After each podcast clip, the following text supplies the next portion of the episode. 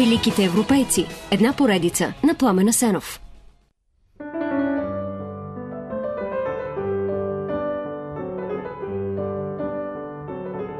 През 1823 Александър Дюма тръгва да покори Париж с 20 франка в джоба. През 1870, когато умира разорен, казва на сина си Дойдох в Париж само с 20 франка в джоба. Сега си тръгвам от света и пак имам само 20 франка. Какъв живот живях. Александър е квартерон, т.е. има една четвърт негърска кръв. Той е здраво, яко дете с бяла кожа, права коса и дълбоки тъмно сини очи. Като юноша обаче черната кръв се обажда, кожата потъмнява, косата се накъдря ситно, само очите му остават изумително сини. Тази кръв понякога му носи неприятности, за които се разказват анекдоти. След като си тръгва от прием в аристократичен дом, стопанката нарежда на слугите. Отворете прозорците, че тук замириса на негър. Приятеля му Балзак пък безцеремонно изръсва пред журналисти. Моля, само не ме сравнявайте с този негър. Най-прочута е историята, когато в един салон се обсъжда теорията на Дарвин за происхода на човека, а един тип се обръща ехидно към Дюма. Между другото, маестро, вие трябва да знаете много по въпроса, нали сте негър? А Дюма казва, разбира се, мусю, баща ми беше млад, дядо ми беше негър, прадядо ми е бил маймуна. Виждате ли, мой род започва от там, където вашия свършва. Да, Дюма не винаги е посрещан с радост и внимание, но врагове му създава не само кръвта, а също и писателските успехи и многото любовни авантюри. Повечето дами от висшето парижко общество изобщо нямат расистски предразсъдъци. Напротив, екзотичната външност на писателя, съчетана с артистизъм, интелект, слава и пари, е неустоима. За него пък са неустоими самите дами при това в изумителни количества. Смята се, че завоеванията му се въртят около числото 500, а незаконните му деца са поне 7. Тюма обикновенно има поне две, често три, а понякога и четири метреси едновременно. Между тях намира сили да прави случайен секс предимно с театрални актриси. Взимам ги по много едновременно заради доброто си сърце. Ако трябва да бъда само с една, тя ще умре в края на първата седмица, скромно уточнява той. Не знам дали тук говори светата истина или светото самохвалство, но страстта му към жените е наистина ненаситна. Някои изследователи дори казват, че е трудно да се прецени дали писането или любовта е първата и най-голяма страст в живота му. И така, още с пристигането си в Париж Александър Дюма се влюбва в шивачката Катрин Лабай, която му ражда първия син, наречен също Александър, също Дюма, и станал също известен писател, но с романа Дамата с камелиите.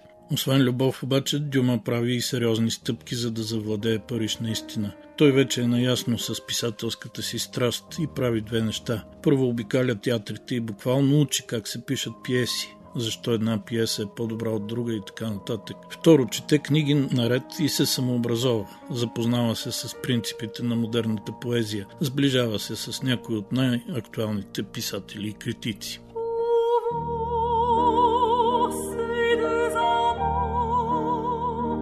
В Париж стари приятели на баща му уреждат дюма в канцеларията на херцога на Орлеан, бъдещия крал Луи Филип. Заплатата му тук е 100 франка месечно. А за един от старите водевили, написани с приятеля Ловен, двамата получават по 300 франка. Това стимулира Дюма. Той пише пиеса. Тя уж е приета от театър Комеди Франсес, но не се поставя. За два месеца вади нова пиеса Ари III и неговия двор, а с нейната премиера през 1929 започва големия му триумф като драматург. Дюма се събужда прочут и забогатяващ. За реклама на името му само помагат критичните нападки и скандалите между привържениците на класическата френска драма и новото романтично течение, в което Дюма е на предната линия заедно с Юго.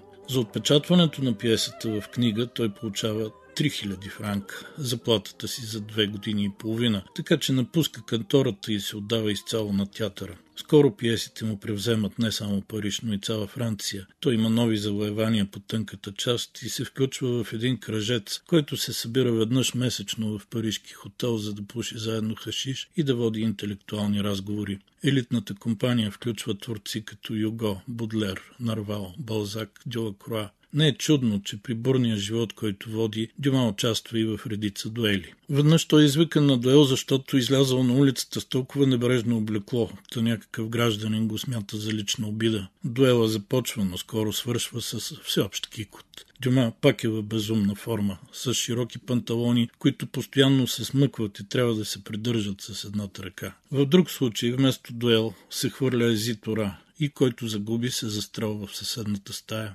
Дюма губи, отива оттатък, чува се изстрел, но той се връща и обяснява, ами не можах да се оцеля.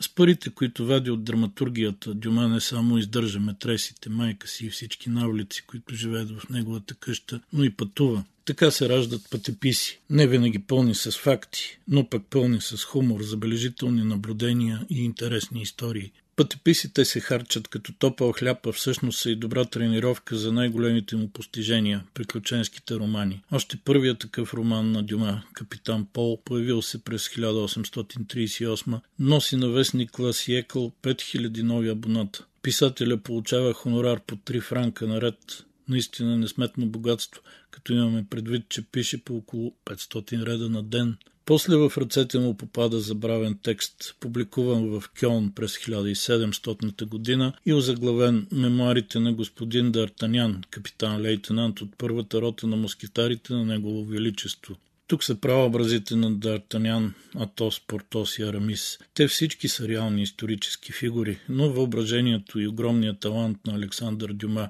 ги превръща в чиста френска митология, която на бърза ръка завладява целия свят. През 2002 по повод 200 години от рождението на Дюма и въпреки неговата воля от завещанието му, тленните му останки са пренесени от родното градче и препогребани в пантиона. На церемонията президента Ширак се обръща към живия дух на Александър Дюма с думите «Чрез теб ние бяхме Д'Артанян, Монте Кристо и Балсамо. Яздихме по пътищата на Франция, ходихме по бойните полета, посещавахме дворци и замъци. Чрез теб ние мечтахме.